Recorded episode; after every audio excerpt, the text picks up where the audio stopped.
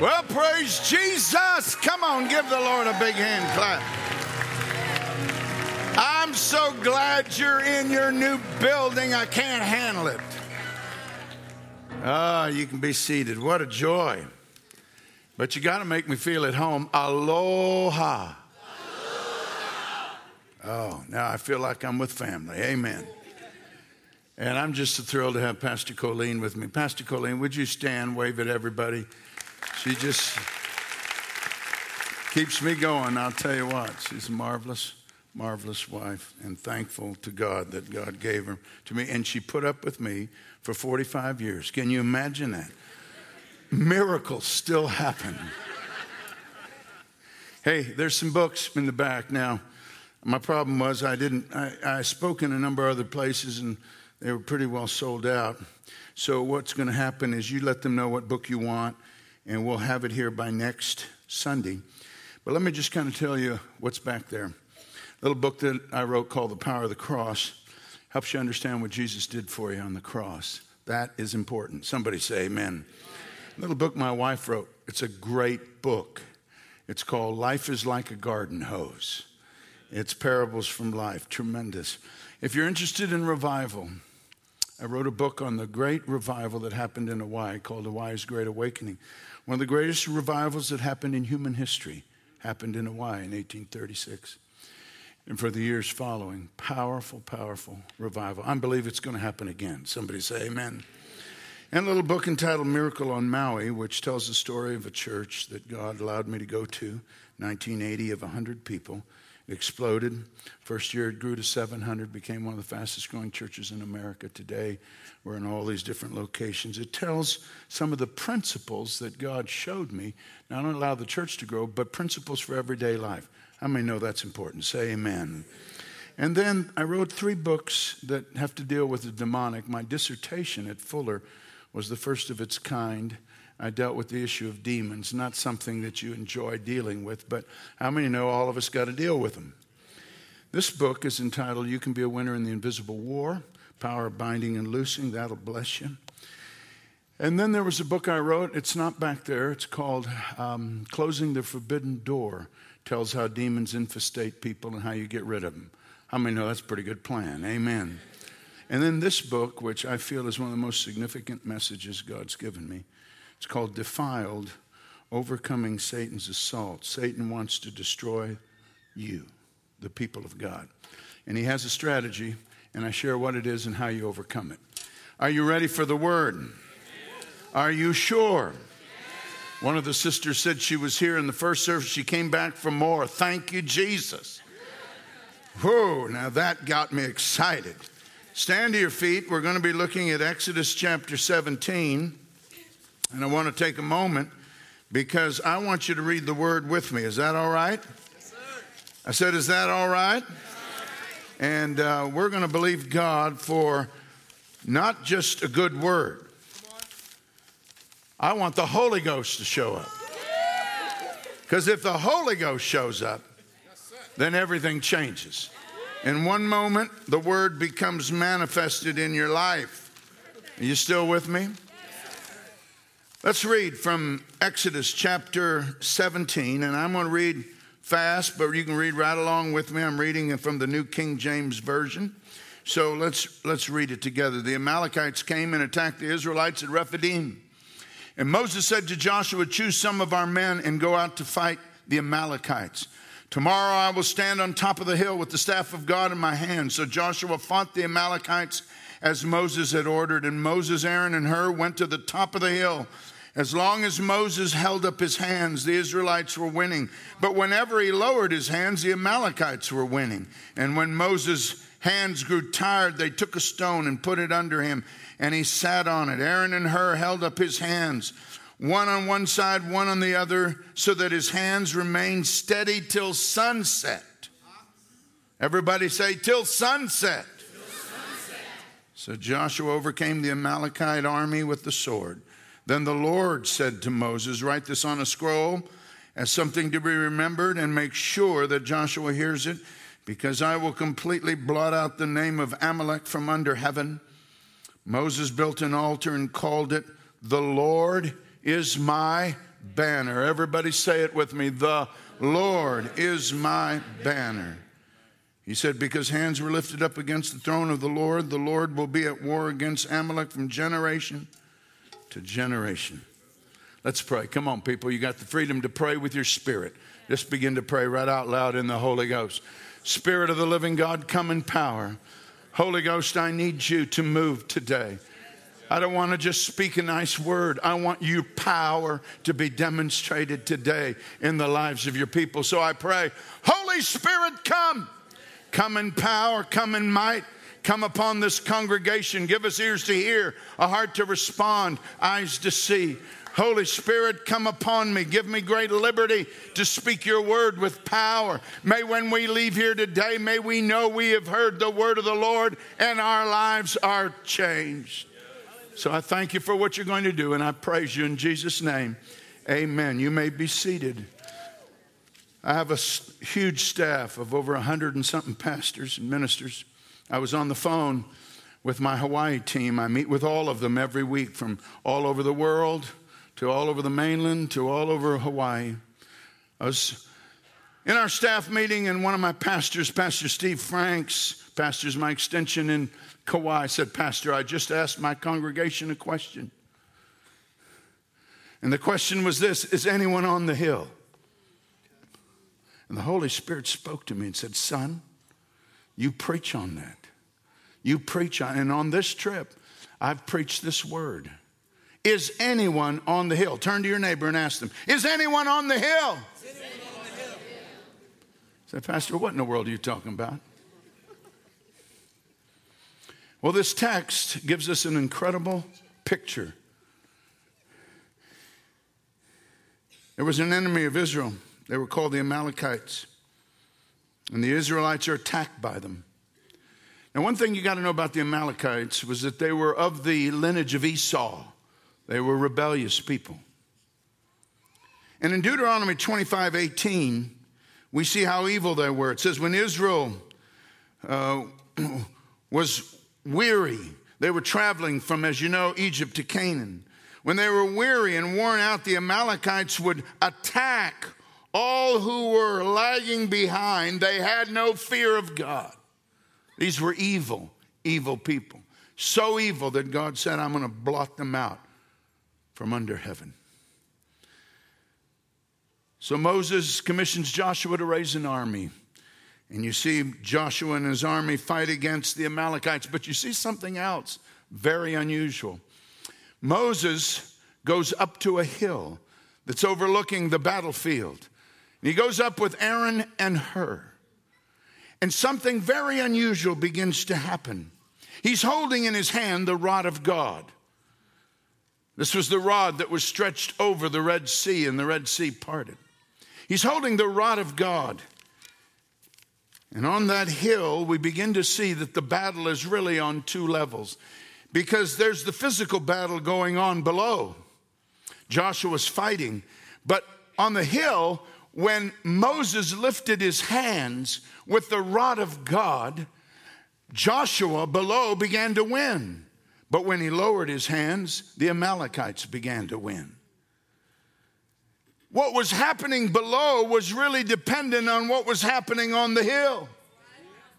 There's a spiritual element that is very deep that affects the physical realm.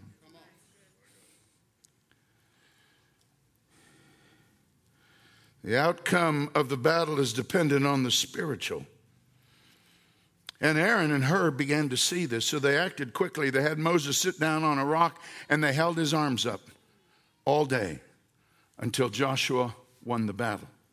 And you say, Well, Pastor, what does that have to do with me? I'm living in the month of July in the Washington, D.C. area in the year 2016. What do I care about Moses lifting his hands over a battle that Joshua was fighting?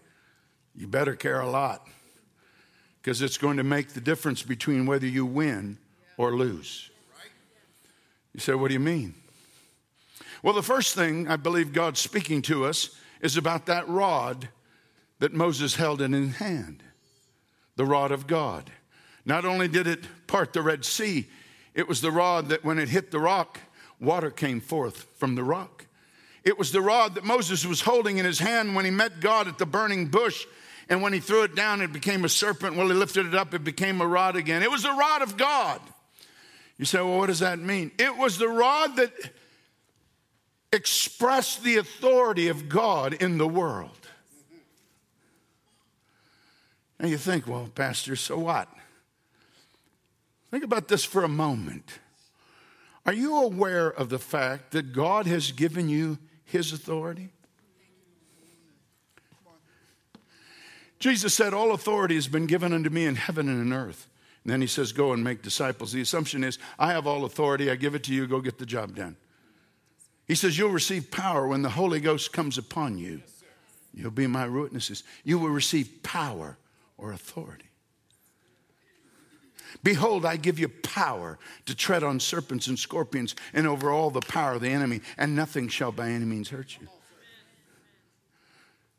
Turn to your neighbor and say, You got authority. There's only one problem with that statement. If you don't know you have authority, you ain't got authority.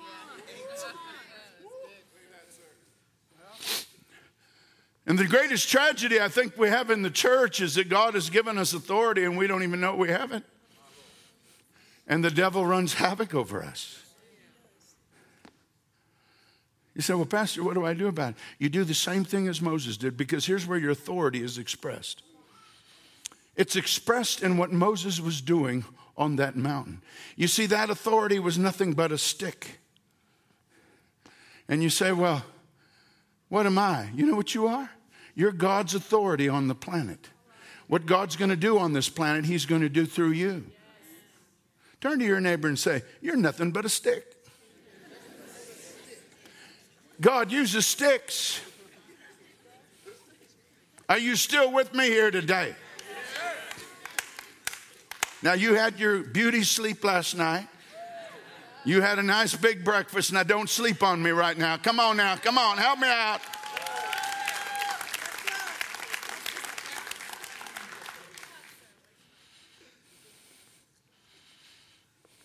Say it with me I have authority. But that authority is expressed through what Moses was doing. He was lifting up his hands. What is that? It's a picture of praise and prayer. Paul writes to Timothy in 1 Timothy 2:8 he says, "Therefore I want every man to lift up holy hands without wrath and doubting." It's a picture of prayer. So the problem comes, we have authority, but if we ain't praying, we ain't got no authority. And so oftentimes we find in the church, we, we, we don't have a problem complaining, but that isn't going to do much good. Is anybody standing on the hill? When I was a young man, my dad gave me a Bible, and in the Bible, he'd written these words If a minister of the gospel doesn't pray two hours a day, he's not worth a dime. I looked at that and figured I was worth a penny. now, don't make, make no mistake, I prayed three times a day breakfast, lunch, and dinner. You can tell by my anatomy I didn't pray long. You still with me here?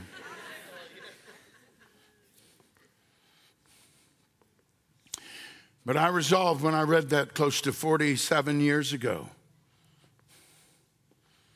if I'm going to do anything, I'm going to do that. Yes.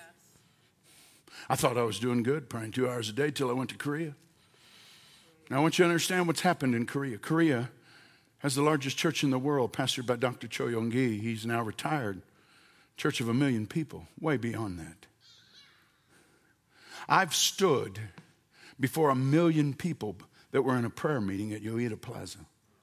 I've preached numerous times at the Olympic Stadium where 100,000 people had gathered for a prayer meeting. We get 10 people gathered for prayer in America, we think we've done something. And the first time I went there, we were overwhelmed, my wife and I, by the praying of God's people. I said, Oh, Jesus, forgive us. This is a Buddhist nation that's quickly becoming a Christian nation. We're a Christian nation, quickly becoming a Buddhist nation. Make no mistake about it. The religion on the college campus is not Christianity, it's Buddhism. You say, why? Because we stopped praying. We stopped exercising the authority God gave us. Nobody's on the hill.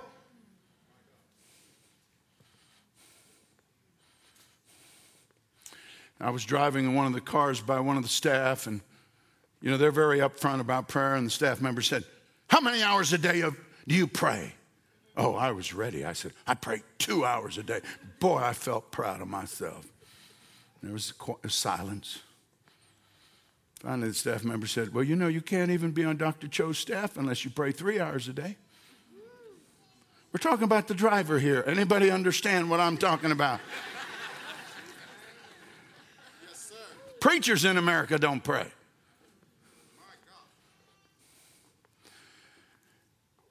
The way the authority of God is released is through prayer. And that's the picture as he had his hands raised. But it's not just praying, it's persevering prayer. Everybody say it with me. It's what? We used to call it in old time Pentecost praying through. You don't hear much of that anymore, praying through. See, because we live in an instant society. You know, you put some coins in the Coke machine, that Coke better come out, or boy, that thing's going to get kicked. You know that. And we think that's the way God works. Well, I made my prayer, it's going to happen. In fact, there's even some who have a theology that say, well, if you pray more than once, then you didn't have faith. Oh, slap yourself. Where in the world did you get something like that? Now, if God speaks to you and says it's answered, you don't need to worry about it, then you praise Him from that point on. But if He didn't say anything, you fight, you persevere.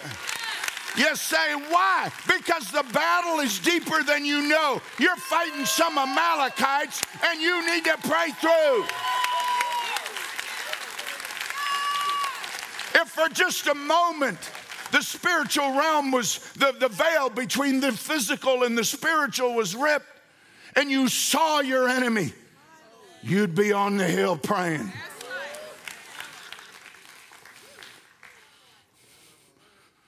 The enemy isn't impressed by your charisma, isn't impressed by your talent and your good looks, and how well you can sing or dance or study. He's impressed by one thing. You know the authority you have as you pray, and you've heard the word of the Lord. Ask in the Greek, it's ask and keep on asking. It's a present tense. Ask and keep on asking. Seek and keep on seeking. Knock and keep on knocking. Jesus gives a parable in Luke 18, profound. He says, Men ought always to pray and not faint. And then he tells the story of, an, of a widow woman who had nothing to give a judge, and the judge was unjust. And all she had was perseverance. So he tells the parable of how this, how this widow woman, everywhere that judge went, she would scream, Give me justice, give me justice. When he'd get up in the morning to go to the office, there she was, Give me justice, give me justice. She stayed outside his office, banged on the door, Give me justice, give me justice. When he walked home, give me justice. In fact, if you read the text, it says the judge was afraid she was going to attack him. Jesus' point was if a widow woman who has no power except for perseverance is going to get an unjust judge to give her justice, how much more will the people of God who have a loving God that hears their prayer give them what they need? But the most amazing statement is at the very end of that parable. It makes no sense because it doesn't fit, it seems, what he just said. He says, When the Son of Man returns, will he find faith on earth? You go, What in the world does that have to do with this story? Everything. Because faith is perseverance. You see, faith and hope go together. Faith is the substance things hoped for. Hope is the goal.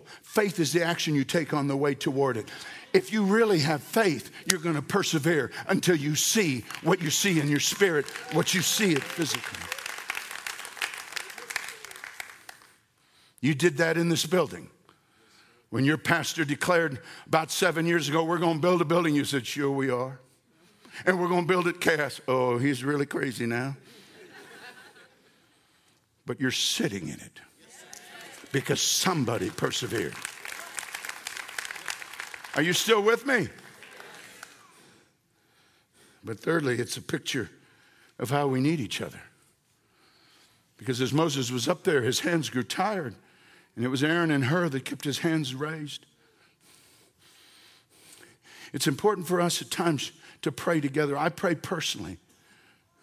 I walk in the forest near my house and I pray with the Lord personally. But every morning, I'm at the early morning prayer meetings. We have early morning prayer meetings every morning from 5:30 to 6:30 in all of our locations. Sometimes I go to the rodeo where it's near my home and I pray with the group that's there, but many times I'll go down to the cathedral and the prayer room is filled with people praying every single day. This morning, they just finished the prayer meeting. They started it at 6. My staff got there at 5:30 in the morning to pray for a half an hour and then for an hour or 45 minutes the people came. They filled the prayer room with over 120, sometimes 200 people praying. Holy Ghost praying. None of this meditating on your navel nonsense. I'm talking out loud. You say, Where'd you get that? I got it from my dad. My dad was old time Pentecost. He prayed loud. I mean, he prayed loud.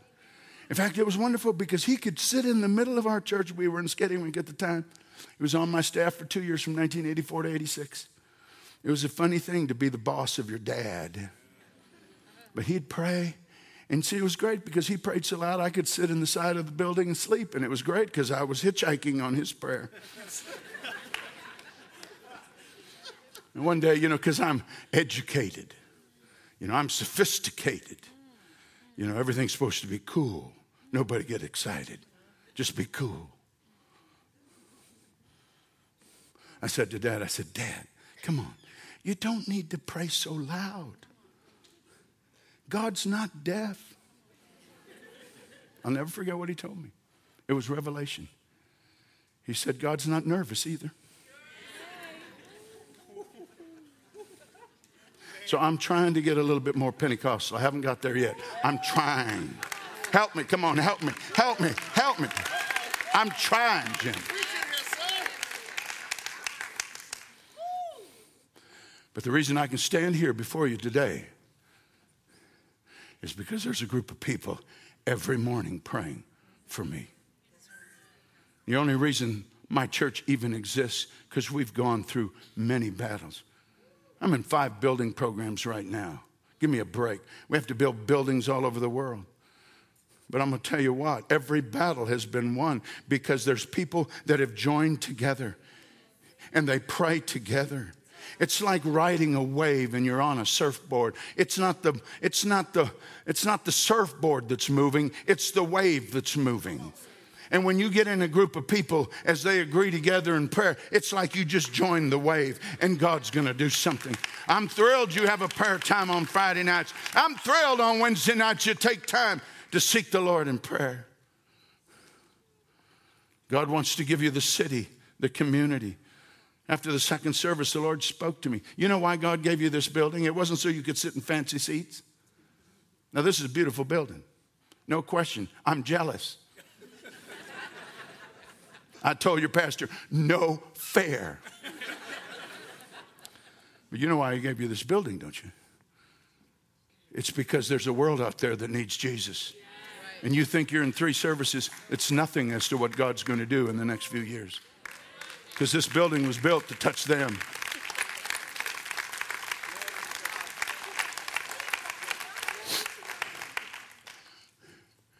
You can gather together and pray. But there's something else that I believe God's saying, and that is we must battle on two levels. We have to be a people that contend for our marriages. Come on, respect each other, love each other. That's a physical thing you do. Speak kind words to each other, forgive each other. I mean, those are just basic things. Walk humbly. You don't have all the answers. I know you do think that you have all the answers, but you don't. And you walk humbly. When you're raising your children, realize These are world changers. Speak life, not death. Stop comparing them with the other sibling. Speak life. My parent, my, my kids would always remind me of the verse that Paul says, don't exasperate your children.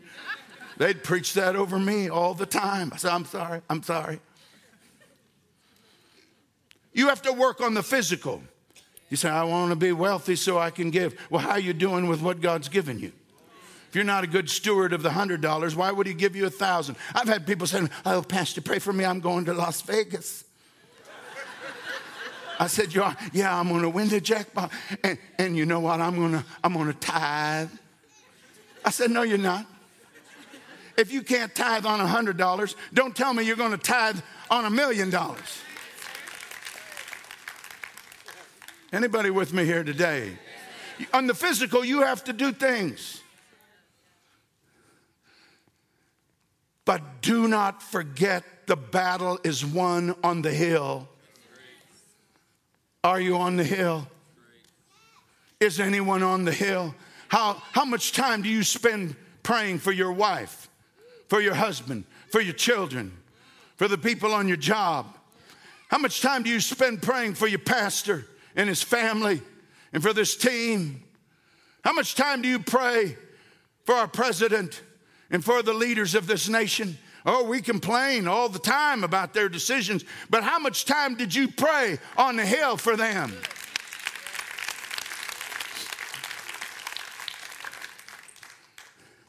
Is anyone on the hill?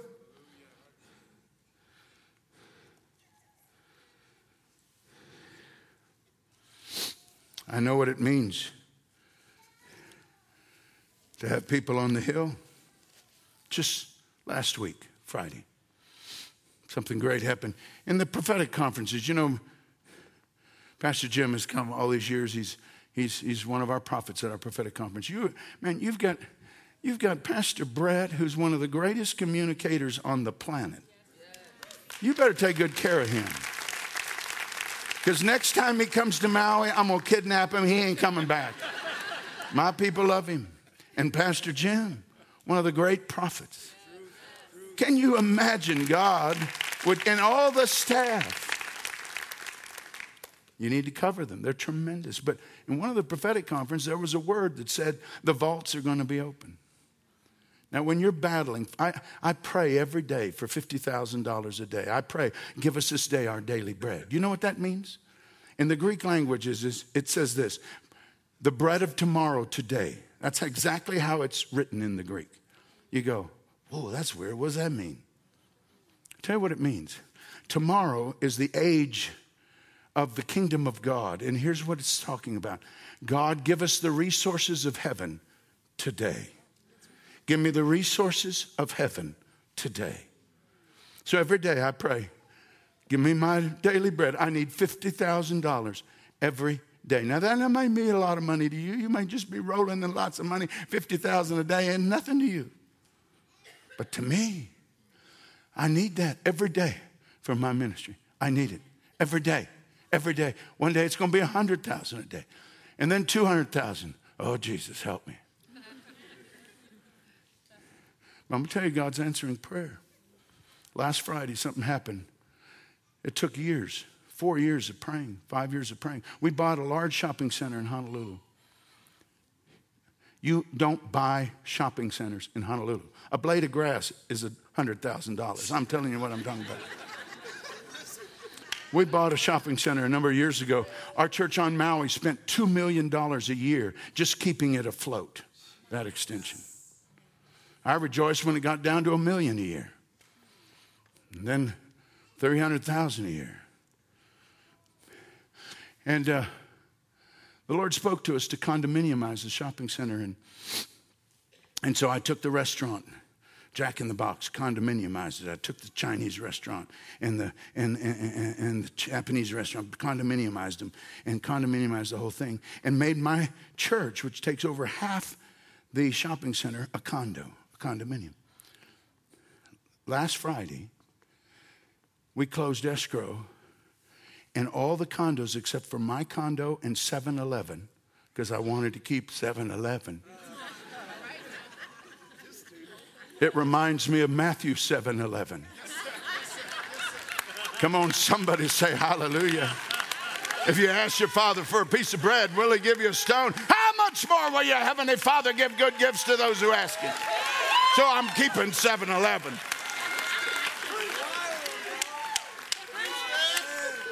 Friday, last Friday, we closed escrow. Let me tell you what God did. Because I know what happens when you get on the hill. The entire shopping center was paid off. We are in our condo debt free. And that one condo we own, not talking about the 7 Eleven, just the condo we own, is $22 million. 7 Eleven, ah, it's only about 3 million, praise Jesus. But the condo, debt free. Somebody slap yourself. It's awesome. It's wonderful. Is anyone on the hill? What are you doing not being on the hill? You're robbing yourself of the blessing of God. Bible tells us we must watch and pray. Moses is up there watching and pray. He said, What in the world is that about? I'll tell you what it is. That you pray about everything. Paul says, Pray about everything with prayer and supplication. Let your request be known unto God, and the peace of God, which passes all understanding. Pray about everything with prayer, with, with thanksgiving. Let your request be known unto God. Pray about everything. I was convicted the other day because one of the places I'm on the board about was having unique challenges financially and I was praying for my daily bread every day and God said, "What about the what about the institution you're on the board with? When are you going to pray for them?" "Oh, God, forgive me." Because I was so consumed about my need, I forgot about others. Pray about everything. Everything. You reap what you sow. Oh, but this brings me to the final point of this message. Some of you are rejoicing right now. What's the end result of this prayer? What's the end result of being on the hill? Well, the first thing, it's probably the most important thing. I want you to say it with me. It's revelation. Everybody say it with me. What? Revelation. Now, now say it like you really heard what I just said. Revelation. One, two, three. One, two, three. Revelation. Moses got a revelation of God. The Lord is my banner. Uh-huh. You need a revelation of God being your banner. You say, Well, I don't even know what that means. Well, the first thing it means is that you're identified with him. He's your banner. It's when, I, I, you know, in ancient history, which I studied, I thought I was going to be a professor on a college campus. And after I finished USC going on for the PhD, he said, I don't want you to be a professor, I want you to be a pastor. So I had to go back to school. But I studied Roman Republic. Oh, I know all about the Gracchi. You say, who are they? Who cares?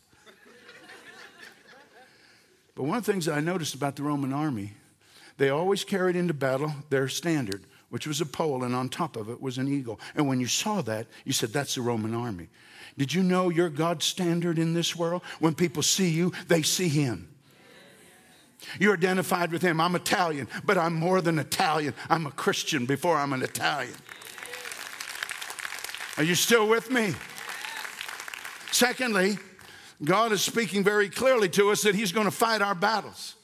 He's our banner, He goes before us into battle. And thirdly, that enemy that you have right now, their days are numbered. Oh, somebody get excited in this house. You say, oh, I'm really going through it. You keep after it, the battle is yours because it's the Lord's. He will fight your battles. I know what I'm talking about. And finally, his promises are true. I love our prophetic conference when the words of the Lord come forth. I love to read the scripture, and God highlights his promises are true, what he said he's going to do. And he has a purpose for all things. And if I flow in that purpose, oh my. And Moses said, Oh, I know the purpose of God. He's going to blot out those Amalekites.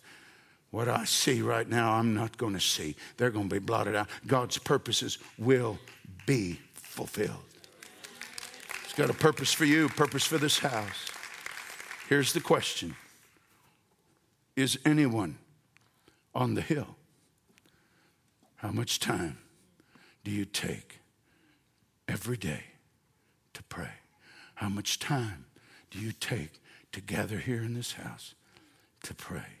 Is anyone on the hill? Stand to your feet.